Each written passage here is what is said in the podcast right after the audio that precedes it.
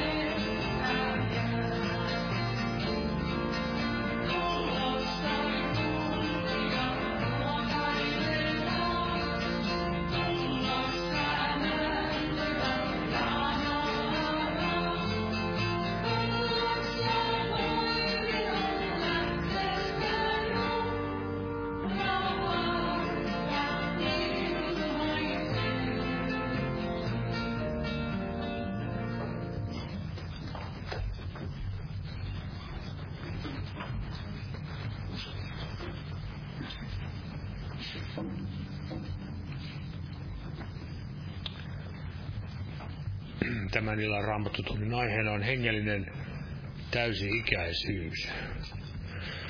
Niin kuin me tiedämme hyvin, niin Suomessakin on tällaisia, tällainen luokittelu, että on täysi-ikäinen tai alaikäinen. Ja täällä esimerkiksi Paavali kirjoittaa tässä ensimmäisen kirjan korintolaisille siinä, siinä kiekeessä 13 luku ja 10 ja 11. Eli ensimmäinen kirja korintolaisille 13 ja jakeet 10 ja 11. Mutta kun tulee se, mikä täydellistä on, katoaa se, mikä on vajaavaista. Kun minä olin lapsi, niin minä puhuin kuin lapsi. Minulla oli lapsen mieli, ja minä ajattelin kuin lapsi. Kun tulin mieheksi, hylkäsin minä sen, mikä lapsen on. Eli tässä rinnastetaan täydellinen vajavainen lapsi ja mies, miehuus. Eli täydellinen hengellinen täysi-ikäisyys, se on tätä hengellistä, voidaan kutsua täydellisyyttä siinä mielessä, kun me se voidaan ajatella, että ihminen voi olla hengellisesti täydellinen Kristuksen kautta, ei oma vanhuskauteen oman tekonsa ansiosta, mutta näin. Eli kuitenkin, että meidän tulee kasvaa. Kun tulin mieheksi, sanoi Paavali, ja näin hengellisestikin meidän tulisi näin kasvaa Kristuksessa, uudistua päivittäin uskossa, vahvistua hengessä, Jumalan hengessä hänen väkevyytensä voimassa. Ja täällä esimerkiksi hän kirjoittaa kolossalaisille ensimmäisessä luvussa, kolossalaiskirja ensimmäinen luku ja siinä tämä ja 28.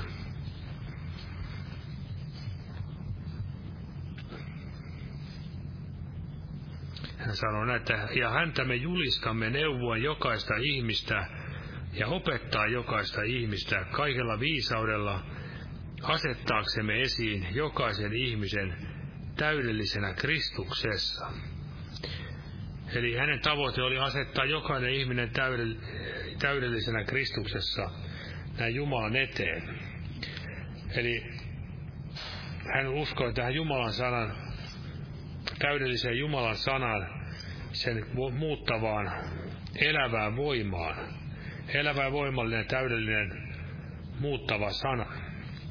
Jumalan armo kasvattaa meitä, niin kuin me tiedämme, ja myöskin Jumalan sana on annettu meille jokaiselle opetukseksi, nuhteeksi, ojennukseksi, kasvatukseksi vanhuskaudessa, että jokainen ihminen olisi täydellinen tai tulisi täydellinen ja täysin valmis kaikkiin hyviin tekoihin. Ja vielä tässä otan erään kohdan täällä hebrealaiskirjassa, täällä viidennessä luvussa.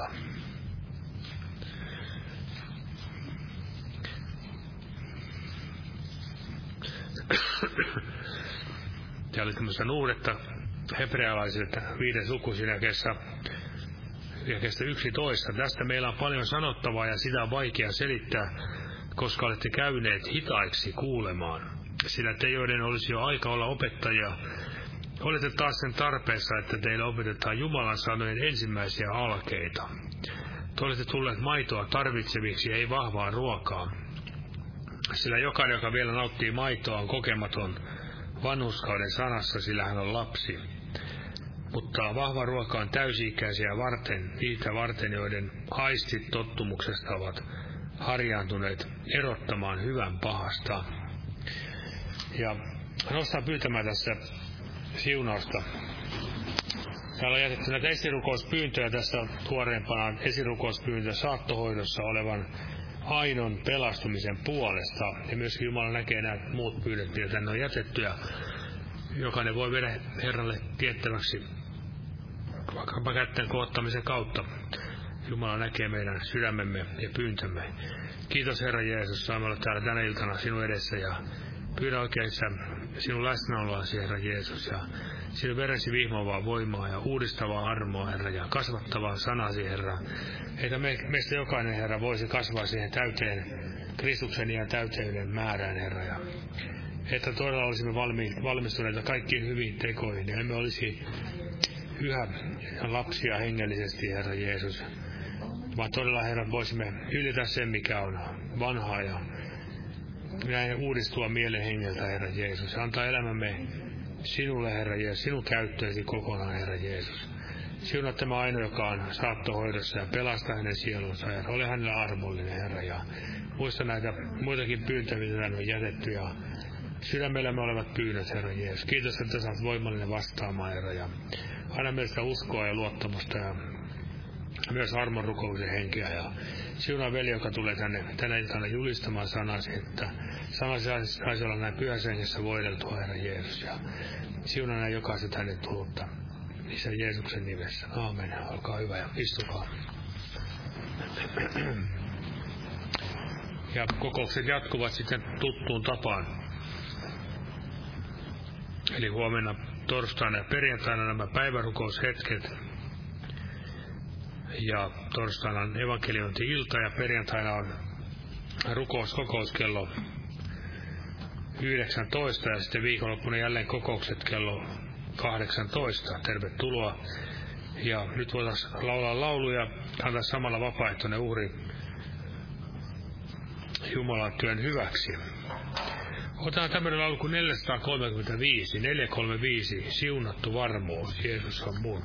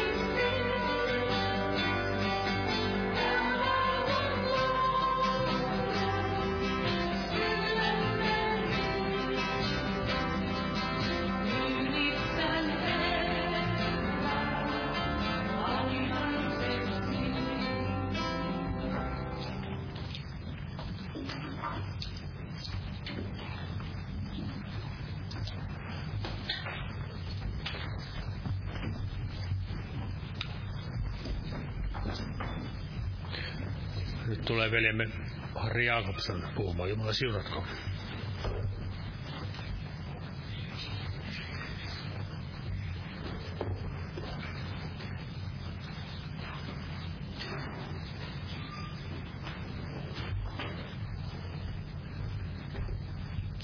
Rauhaa kaikille. Tämä aihe oli niin kuin täällä on mainittu, hengellinen, hengellinen täysi-ikäisyys. Kuka meistä on hengellisesti täysi-ikäinen? Mutta kun ajattelemme sitä, että kun ajattelemme tätä aihetta, niin monta kertaa tulee esille tämä ajatus, että luonnossa ja yleensä elämässä monet asiat toimii vähän samalla tavalla kuin hengen maailmassa. Samalla tavalla niin kuin tämä ihmisen kasvaminen ja kehittyminen ja tulemalla täysi-ikäiseksi lapsesta, niin hengen maailmassa hyvin paljon samantapaisia asioita, vähän saman kaavan mukaan toimii. Mutta eräs ero siinä on, kun mietin sitä, mitä eroa siinä voi, tuli mieleen tämä ero, että yleensä kun ihminen kasvaa lapsesta aikuiseksi, niin, niin hän yleensä vain jatkuvasti kehittyy ja kasvaa. Ja hänestä tulee lopulta aikuinen, yleensä kaikista ihmisistä.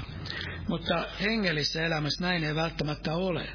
Siellä voi ihminen jäädä kesken kasvuiseksi, ihminen voi pysähtyä siinä hengellisessä kasvussa, ihminen voi jopa taantua että hän alkaa kasvaa ja hänestä alkaa tulla lähelle hengellinen, hengellisyyteen, täysi-ikäisyyteen, mutta sitten hän alkaakin taantua vähitellen siihen, jälleen siihen lapsen rooliin siinä omassa elämässä.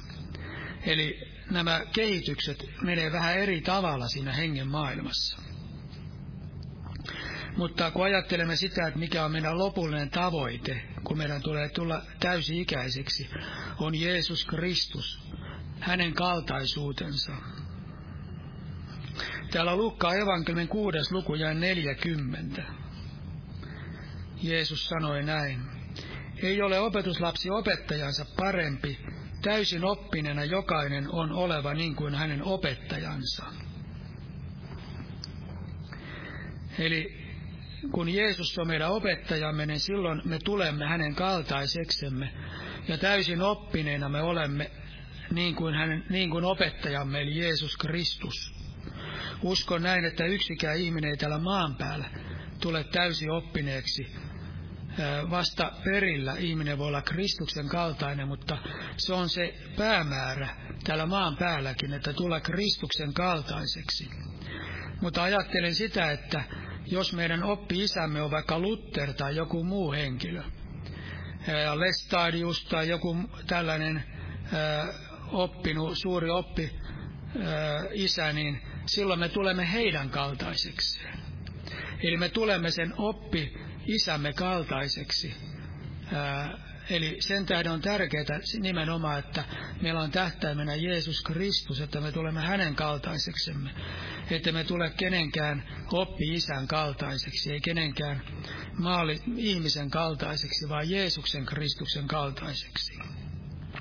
Täällä ensimmäinen Pietarin kirja toinen luku. Otan sitä pari ensimmäistä jaetta.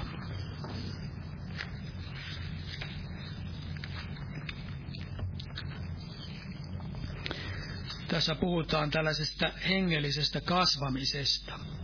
Pankaa siis pois kaikki pahuus ja kaikki vilppi ja ulkokultaisuus ja kateus ja kaikki panettelu ja halatkaa niin kuin vasta syntyneet lapset sanan väärentämätöntä maitoa, että te sen kautta kasvaisitte pelastukseen. Kun ajattelemme kasvamista, pelastukseen ja kasvamista Kristukseen ja täysi-ikäisyyteen, niin lähtökohtana on se, että ihminen on uudesti syntynyt, ihminen on pelastunut. Ja silloin kun ihminen uudesti syntyy, niin ihmisestä tulee Jumalan lapsi jokainen meistä, jotka täällä on tullut uskoon, pelastunut, uudesti syntynyt, niin me olemme Jumalan lapsia. Meistä on tullut Jumalan lapsia sillä hetkellä, kun me pelastuimme. Ja tässä Pietari kehoitti uskovia, niitä, jotka lukevat tämän Pietarin kirjeen. tai kuulevan, kuulevat, kun sitä luetaan. Ja meillekin. Niin hän, Pietari kehoitti äh, halaamaan oikein, niin kuin vastasyntyneet lapset, sanan väärentämätöntä maitoa. Eli Jumalan sana. Jumalan sana on ravinto. Oikealla ajalla Jumalan sana on oikea ravintoa.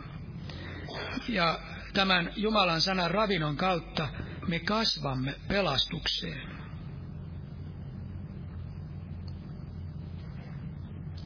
Ja silloin kun ihminen tulee uskoon, niin, niin hän on pieni lapsi hengellisesti. Hänessä on varmasti paljon pois pantavaa. Niin kuin tiedämme ihmisiä, kun tulee uskoon, niin he saattavat tehdä kaikenlaisia toilauksia ja sellaisia, mitä vanhempi uskovainen ei voisi kuvitella tai ajatella tekevänsä, koska he eivät ymmärrä kaikkia asioita vielä. Heidän tulee kasvaa siinä uskossa. He ovat pieniä lapsia Kristuksessa. Sen tähden he tarvitsevat hengellistä ravintoa, joka, että he pääsisivät kasvamaan siinä uskossa. On paljon pois pantavaa uskovaisilla nuorilla, varsinkin nuorilla uskovaisilla vasta pelastuneilla. Ja sen tähden Raamattu sanoo näin, että me kasvamme pelastukseen. Eli on pelastus sisältää monia asioita, ei ainoastaan sitä, että ihminen saa kokea sielun pelastuksen uudesti syntymisen, vaan pelastus sisältää myös ää, pelastuksen monista niistä kahleista ja niistä ongelmista ja asioista ja siteistä ja riippuvaisuuksista ja niin edelleen, mitä ihmisellä saattaa olla. Eli vasta pelastunut saattaa olla monessa riippuvainen jostain asiasta. Hän ei ole vielä vapaa jostain asiasta, vaikka hän on saanut syntinsä anteeksi. Mutta kun ihminen kasvaa siinä uskossa ja saa sitä hengellistä ravintoa, niin alkaa vapautua vähitellen niistä asioista. Niin kuin kasvaa siinä pelastuksessa. Muistan itse, kun tuli uskoon, niin olen onnellinen siitä, että minua ei pantu mihinkään sellaiseen pakkopaitaan eikä mitenkään vaadittu mitään ja asetettu minkälaisia sääntöjä, minkälainen minun tulee olla. Olin elänyt maailmassa ja olin kuunnellut sellaista kaikenlaista maailman musiikkia paljon ja, ja niin edelleen ja elin, elin vähän semmoista huonoa elämääkin ennen uskoon tuloa. Ja ulkonäkökään ei ollut varmaan sellainen, niin kuin kaikilla uskovaisilla on kun on kauemmin aikaa ollut uskossa. Mutta kukaan ei sanonut mulle mitään, että tee sitä ja tee näin, vaan annettiin vähitellen sitä Jumalan sanaa. Luin Jumalan sanaa ja kehotettiin lukemaan joitakin sanan kohtia ja niin edelleen. Ja sitten Jumalan sana alkoi kasvattaa ja tehdä sitä työtä ja, ja sitten aloin tajuta, että tämä ei sovi ja tämä ei oikein hyvä uskovaiselle ja niin edelleen. Eli Jumalan sana kasvatti ja sai niin kuin kasvaa siinä pelastuksessa. Se on tärkeää just, että kun ihminen tulee uskoa, että häntä ei aseteta mitenkään sellaiseen prässiin, sillä jos ihminen asetetaan sellaiseen, niin siitä tulee semmoinen vastareaktio ja ihminen ei ole kasvanut siihen vielä siihen asiaan, mitä ihmisen tulisi tehdä. Eli totta kai synti on eri asia, että jos ihminen tekee syntiä, niin tulee kehottaa tekemään parannus. Mutta on paljon semmoisia asioita, missä ihminen voi olla vielä kiinni en uskoon tullessa. Ja varmasti Jumalan sanan kautta ihminen pääsee kasvamaan ja vapautumaan niistä asioista. Ja näin on varmasti vanhemmankin uskovaisen kohdalla. Meillä voi olla monenlaisia asioita, mistä me emme kykene vapautumaan muuta kuin Jumalan sanan kautta, Jumalan armon kautta. Kun me kasvamme siinä Jumalan armossa ja kasvamme uskossa ja sanan kautta. Millainen sitten on pieni lapsi? Jos me ajattelemme, että kuka meistä on pieni lapsi ja mistä me erotamme sen, minkälainen pieni lapsi uskossa on. Täällä korintolaiskirjassa Paavali toi hyvin esille. Korinto-seurakunta on siinä mielenkiintoinen seurakunta, että he olivat vähän lapsen omasia. He eivät olleet kasvaneet uskossa, sen tähden Paavali joutui opettamaan heille tällaisia perusasioita. Niin sen tähden korintolaiskirjeet ovat erittäin hyviä kirjeitä kasvattamiseen, kasvamiseen uskossa, varsinkin silloin kun ihminen pelastuu. Ja tässä sanotaan sitten kolmas luku siinä alussa. Niinpä veljet, minun ei käynyt puhuminen teille niin kuin hengellisille, vaan niin kuin lihallisille, niin kuin pienille lapsille Kristuksessa. Eli tässä me näemme, että minkälainen on pieni lapsi Kristuksessa. Hän ei ole hengellinen, vaan hän on lihallinen. Eli se tarkoittaa sitä, että Jumala hengessä, vaikka hän vaeltaa, tai pyrkii vaeltamaan ja varmaan hän kasvaa ja vahvistuu siinä, niin hänessä on vielä paljon sitä lihallisuutta. Hän on pieni lapsi Kristuksessa, hän on vielä lihallinen. Ja tällainen pieni lapsi, tämmöinen lihallinen pieni lapsi, niin hän on, voidaan sanoa, niin kuin luonnollinenkin lapsi. Hän on oikukas, epävakaa, omat mielihalut johtavat häntä. Jokainen, jolla on lapsia, tietää, että pieniä lapsia varsinkin, niin ne sanovat, menevät minne haluavat ja yhtäkkiä tulee päähän joku asia ja he alkavat sitä toteuttaa. Eli pieni lapsi on tällainen myöskin hengellisesti. Ja lapset ovat sellaisia, että ne voi tehdä ihan mitä vaan. Heitä täytyy vähän valvoa ja, ja katsoa, mitä he tekevät. Se on lapsen omaisuus, se kuuluu lapseuteen sellainen. Lapsi ei vielä tiedä kaikkia asioita, hän ei tiedä mikä on oikein ja väärin kaikessa. Häntä täytyy opettaa siinä. Sitten sanotaan jae kaksi. Maitoa minä juotin teille, en antanut ruokaa, sillä sitä ette silloin, silloin sietäneet, ettekä vielä nytkään siedä. Olettehan vielä lihalli, lihallisia, sillä kun keskuudessa on kateutta, riitaa, ettekö silloin ole lihallisia ja vailla ihmisten tavoin. Kun toinen sanoo, minä olen Paavalin puolta, toinen minä olen Apolloksen, ettekö silloin ole niin kuin ihmiset ainakin.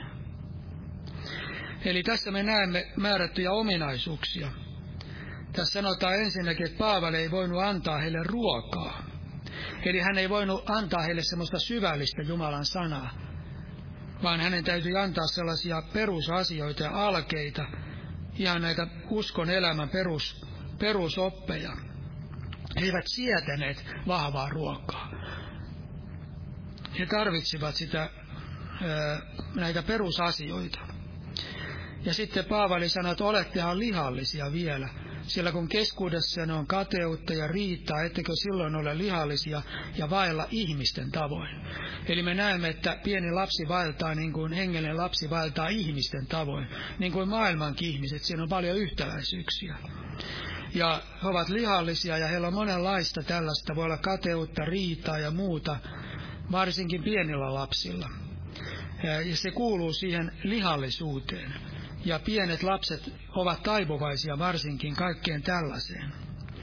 Ja toiset sanovat, minä olen Paavalin puolta, toiset minä Apolloksen puolta ja niin edelleen. Ja silloin he vaeltavat niin kuin ihmiset ainakin. Eli pienellä lapsella lasta hallitsee vielä liha aika paljon ja sielulliset tunteet ja luonnollinen vanha ihminen, mielihaluinen ja ajatuksineen, vaikuttaa hänessä voimakkaasti. Hän on sitä mieltä, hän pitää jostakin ja jostakin hän ei pidä. Hän loukkaantuu helposti. Ja monet ulkoiset asiat merkitsee hänelle hyvin paljon. Minkälainen joku ulkoisesti on, miltä joku näyttää, se merkitsee hänelle paljon miltä joku tuntuu, se merkitsee hänelle paljon. Hänen tunteensa menee vähän ylös ja menee alas. Eli hän valtaa aika paljon näiden tuntemuksia ja tunteen mukaan. Ja voidaan sanoa niin kuin semmoinen sanonta, että katsoo lihan silmin. Pieni lapsi hengellisesti katsoo niin kuin lihan silmin. Hän ei katso hengen silmin, vaan hän katsoo lihan silmin asioita. Eli tällainen on pieni lapsi hengellisesti. Hän ei ole kasvanut siihen hengellisyyteen, että hän näkisi hengellisesti asioita, vaan hän näkee luonnollisella silmillään näitä asioita ja ajattelee luonnollisella tavalla. Täällä Efesolaiskirja neljäs luku, täällä kerrotaan millä tavalla ihminen, ihmisen, ihminen kasvaa siihen aikuisuuteen.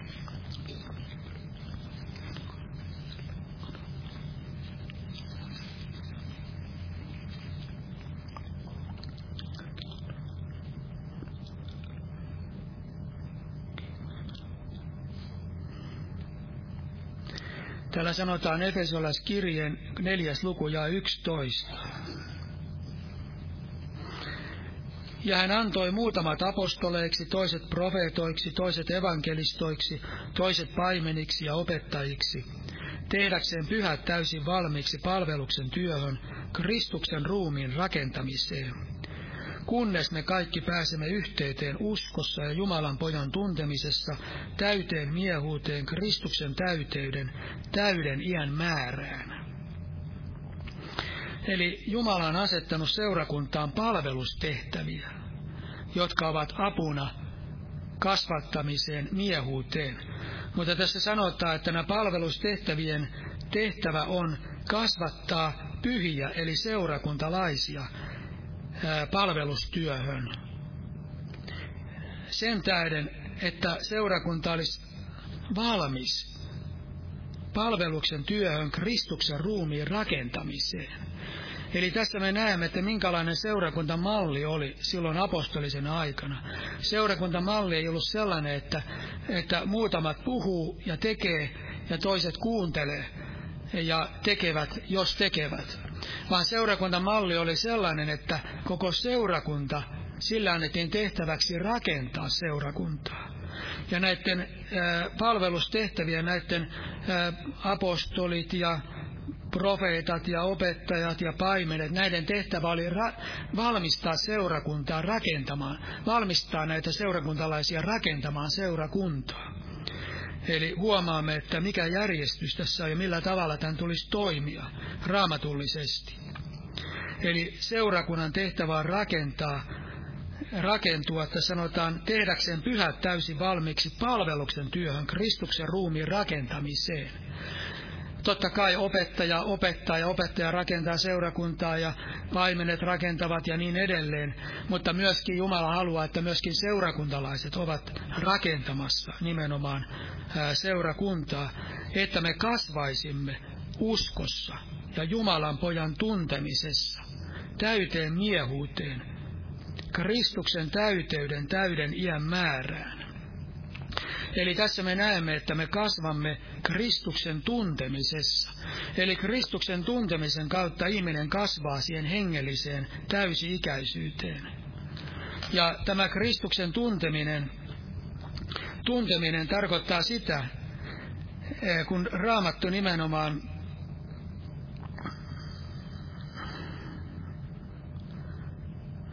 Raamattu nimenomaan opettaa sitä, että Kristuksen tuntemisen kautta me kasvamme Jumalan lapsina tämmöiseen täysi-ikäisyyteen. Ja Kristus on tämä hengellinen ravinto. Pyhä henki ja sana kirkastaa Kristusta, hänen olemustaan, hänen kirkkauttaan, hänen kaikkia olemustaan ja hänen ristin työtään. Ja ää, tämä kun ajattelemme näin, että millä tavalla Kristusta voidaan kirkastaa, millä tavalla ravita, se ei merkitse sitä, että me opetamme niitä perusasioita, että Jeesus on kuollut vain meidän syntimme tähden, en sano vain, mutta Jeesus on kuollut meidän syntimme tähden ja Jeesus on tehnyt näitä asioita, mitä vastapelastuneillekin opetetaan, vaan se sisältää paljon paljon esikuvia, paljon tällaisia vertauksia ja paljon kaikenlaista syvällistä opetusta. Niin kuin Jeesuskin puhui näille Emmauksen matkamiehille, että hän puhui heille kaikesta, mitä hänestä oli kirjoitettu profeetoissa ja kaikissa kirjoituksissa. Eli kaikissa kirjoituksissa on puhuttu Kristuksesta. Ja tällä tavalla, jos pyhänkin avaa meille tätä Jumalan sanaa, näitä kirjoituksia, niin silloin me opimme tuntemaan syvällisemmin Kristusta monien kirjoitusten kautta ja monien esikuvien kautta. Eli Jumala haluaisi, että Herra voisi avata, että me tutkisimme sanaa, että voisimme myöskin tuoda esille näitä esikuvia ja monenlaisia opetuksia, mitä syvällisiäkin opetuksia, mitä Kristuksesta Raamattu opettaa, ihan Mooseksen kirjoista ja niin edelleen. Eli tällä tavalla me kasvamme Kristuksen tuntemisessa. Me saamme sitä hengellistä ravintoa. Ja, ja sillä tavalla, ja se on nimenomaan meidän ravinto ennen kaikkea tämä Jeesus Kristus, hänen tuntemisensa ja hänen, hänen olemuksensa.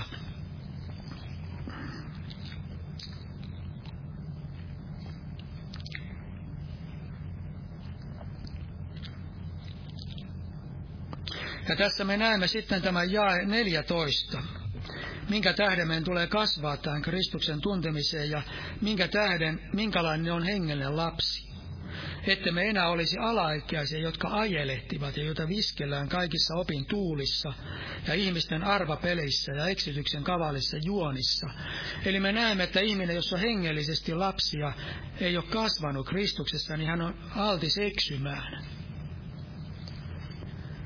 Eli hengellinen lapsi eksyy helposti uskosta ja eksyy monenlaisiin väärin oppeihin. Hänen, hän ei erota vielä sitä, mikä on oikein ja väärin, mikä on sananmukaista. Hän menee kaikkien tuulien mukana. Ja tässä sanotaan 15 jae vaan että me totuutta noudattaen rakkaudessa kaikin tavoin kasvaisimme häneen, joka on pää Kristus. Eli tässä me näemme, että millä tavalla, minkälainen on taas kasvanut kristitty, kasvanut uskovainen ja Jumalan lapsi. Tässä sanotaan näin, että totuutta noudattaen rakkaudessa kasvaisimme häneen. Eli sellainen ihminen, joka on täysi-ikäinen, hän noudattaa totuutta, eli Jumalan sanaa rakkaudessa ja kasvaa Jeesuksen Kristuksen kiinni, oppii tuntemaan häntä syvällisemmin.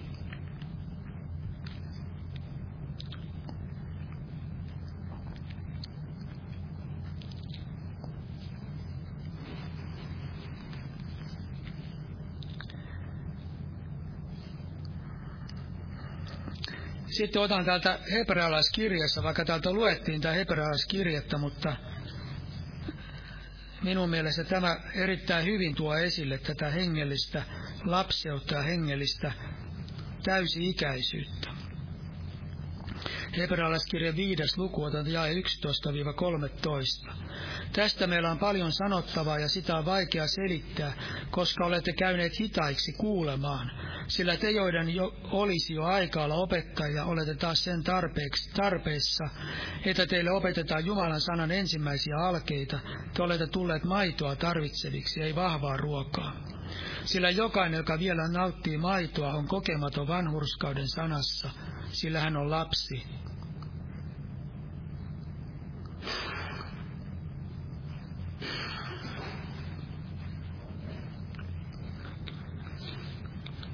Eli tässä kirjoittaja sanoo hebrealaisille, antaa ymmärtää, että hebrealaiset ovat taantuneet uskossa. He ovat taantuneet siinä kasvussa. Ja he eivät kyenneet hyvin ottamaan vastaan syvällisempää opetusta. Eli he, heidän oli vaikea ymmärtää syvällistä opetusta, koska he olivat taantuneet siinä uskon kasvussa. Ja he olivat jälleen tulleet sellaisiksi, että he tarvitsevat näitä Jumalan sanan ensialkeita. He ovat tulleet maitoa tarvitseviksi. Eli me näemme, että sellainen, joka tarvitsee jatkuvasti maitoa, niitä perusasioita, niin se on, hän, hänessä, hän on vielä hengellisesti lapsi. Koska totta kai vanhempi uskovainenkin niitä tarvitsee aika ajoin. On hyvä mennä sinne perustalle. Mutta jos me elämme vain siinä maidossa, niin silloin me olemme todella lapsia. He olivat tulleet maitoa tarvitseviksi. Mutta tässä kirjoittaja opettaa heille, että heidän täytyisi päästä vähän syvemmälle siinä uskossa. Heidän täytyisi päästä kasvamaan siinä uskossa ja saada tällaista vahvempaakin ravintoa. Tässä sanotaan 14 jae, mutta vahva ruoka on täysi-ikäisiä varten, joiden aistit tottumuksesta ovat harjaantuneet erottamaan hyvän pahasta. Eli täysi-ikäinen erottaa hyvän pahasta. Hän tuntee Jumalan sanaa ja hän kokemuksen kauttakin tietää, mikä on hyvä ja paha. Hän on päässyt kasvamaan siinä uskossa ja hengen ja sanan tuntemisessa. Eli hänellä on tällaiset hengelliset aistit nähdä, mikä on sanan mukaista ja mikä on oikein ja mikä on väärin.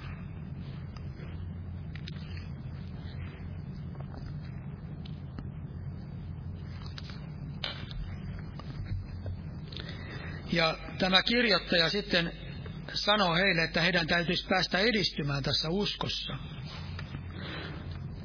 Heidän täytyisi saada tällaista vahvempaa ravintoa. Ja hebrealaisista me huomaamme, kun luemme hebrealaiskirjettä, että he olivat alkamassa taantua.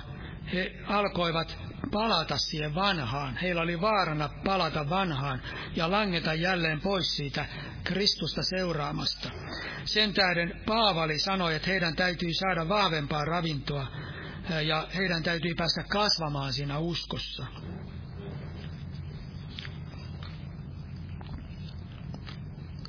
Ja se, että me pääsemme kasvamaan uskossa, me tarvitsemme vahvempaa ravintoa. Ja hebrealaiskirjeessä on kirjoitettu nimenomaan niitä asioita, mitkä ovat näitä vahvempia, mitä on vahvempaa ravintoa. Hebrealaiskirja on vahvempaa ravintoa.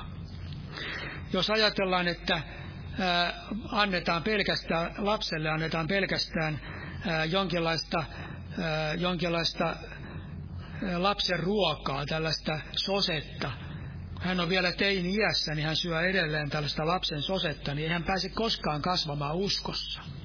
Hän ei koskaan pääse kasvamaan. Hän joutuu monenlaisiin puutostauteihin ja, ja hän todella voi huonosti. Sellainen lapsi, joka saa koko ajan sitä maitoruokaa ja kaikenlaista lapsen, pikkulapsen ruokaa. Eli ihminen tarvitsee kasvaakseen vahvempaa ruokaa. Ihminen tarvitsee hengellistä vahvempaa ruokaa, että hän pääsee kasvamaan täysi-ikäisyyteen. Sitä on varmaan vaikea saada, mutta Jumalan sanan kautta me voimme saada sitä. Kun pyhänkin avaa meille Jumalan sanaa. On monenlaisia alueita Jumalan sanassa, kun me rukoilen tutkimme sitä, niin pyhänkin voi avata meille syvällisemmin monenlaisia esikuvia ja monenlaisia tällaisia asioita. On joitakin kirjojakin, jotka voivat auttaa meitä sitten avaamaan niitä, niin että me pääsemme alkuun niiden tutkimisessa. Ei kannata sillä tavalla ää, vihallisella tai omalla viisaudella tutkia, mutta kun Jumala avaa niitä, niin silloin se on hyvää hengellistä ravintoa. Ja tarvittaisiin niitä, jotka osaavat sitä hengellistä ravintoa toiselle myöskin jakaa. Mutta sitä todella tarvitaan, että me voimme kasvaa uskossa. Se on hyvä tiedostaa tämäkin asia.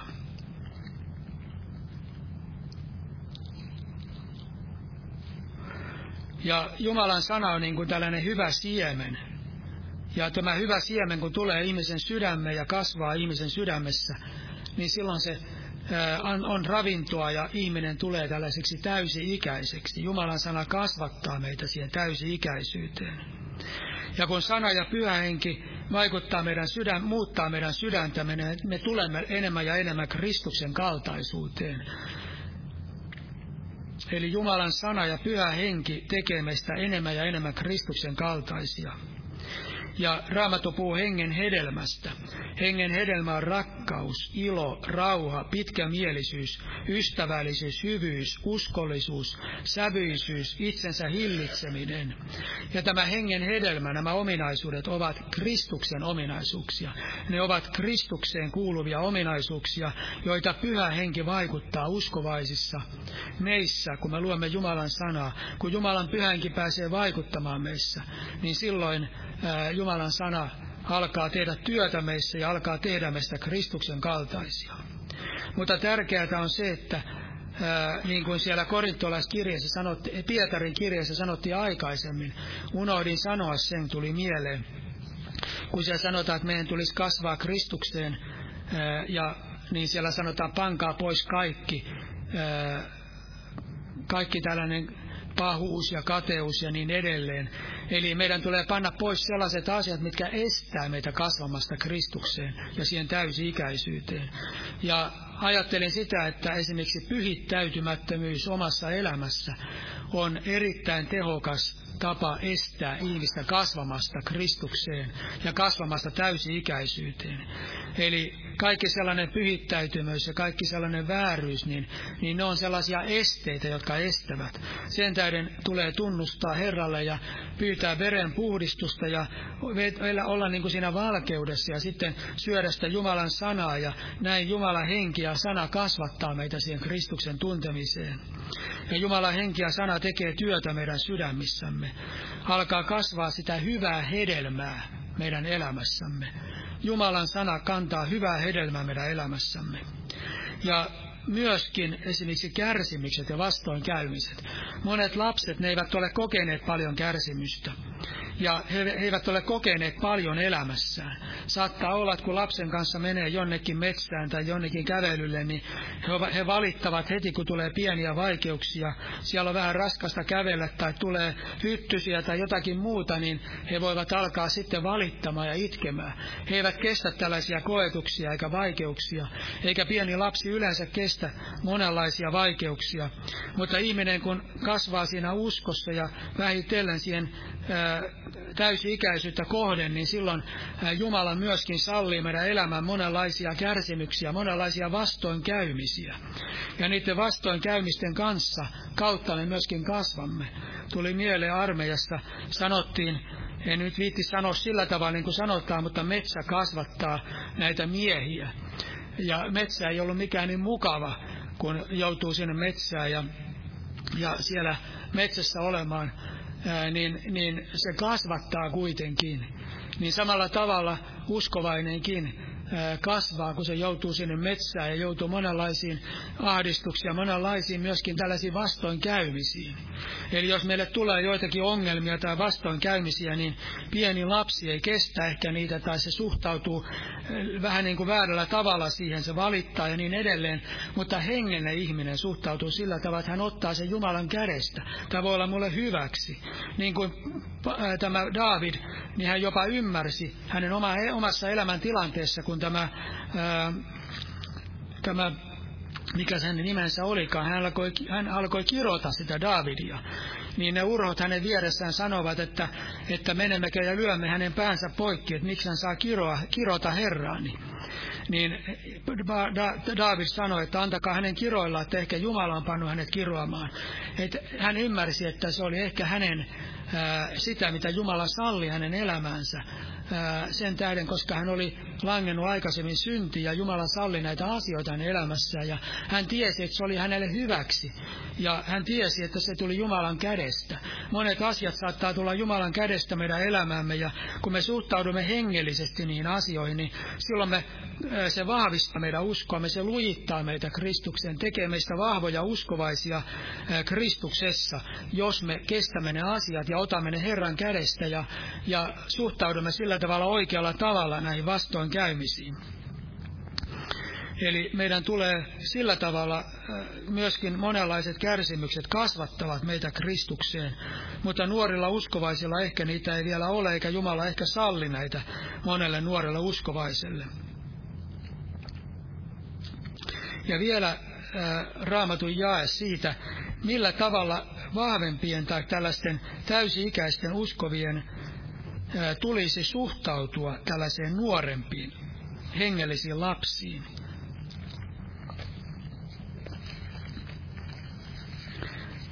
Täällä sanotaan roomalaiskirje 15 luku, siinä kaksi ensimmäistä jaetta.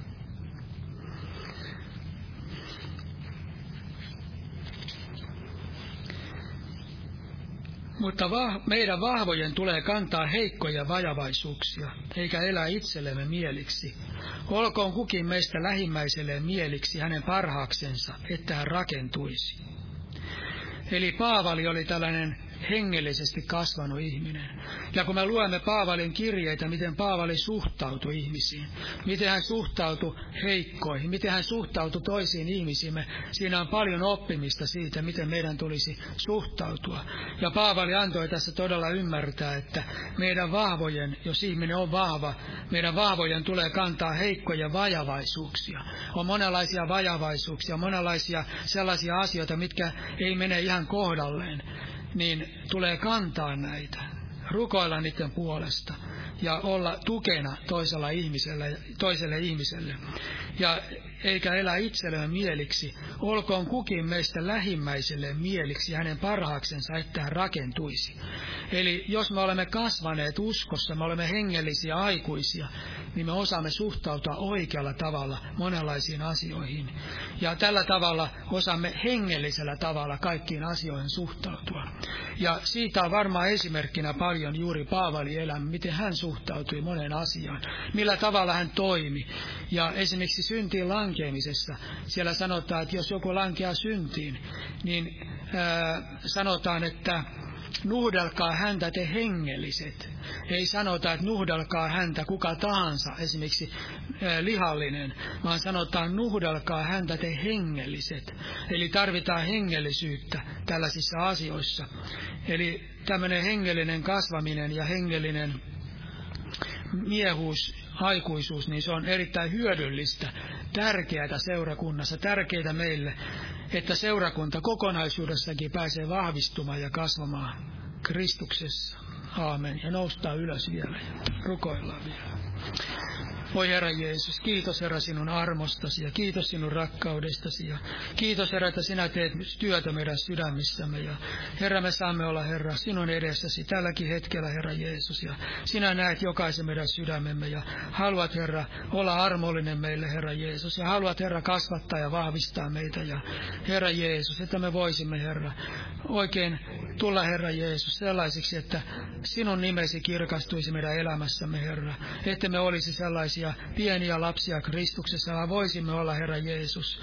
Voisimme olla Herra Jeesus niitä, jotka voivat kirkastaa sinua ja Herra rakentaa seurakuntaa ja vahvistaa Herra sinun sanasi olla julistamassa tällä maan päällä, Herra Jeesus, ja voittamassa näitä ihmisiä sinulle, Herra Jeesus. Siunaa, Herra, kansasi Israelia, ja siunaa, Herra, Suomen esivaltaa ja presidenttiä, ja Siunaa Herra myöskin, Herra Jeesus, Bolivian seurakunta ja perua, perun uskoja meitä kaikkia Jeesuksen nimessä. Aamen. Istukaa, olkaa hyvä. Lauletaan vielä lopuksi yhteinen laulu. Laulu numero 237, Juurelle ristin kun pakeni. Ja veli rukoilee vielä tässä edessä, jos on jotain herralta pyydettävää. Jumalan siunasta jokaiselle.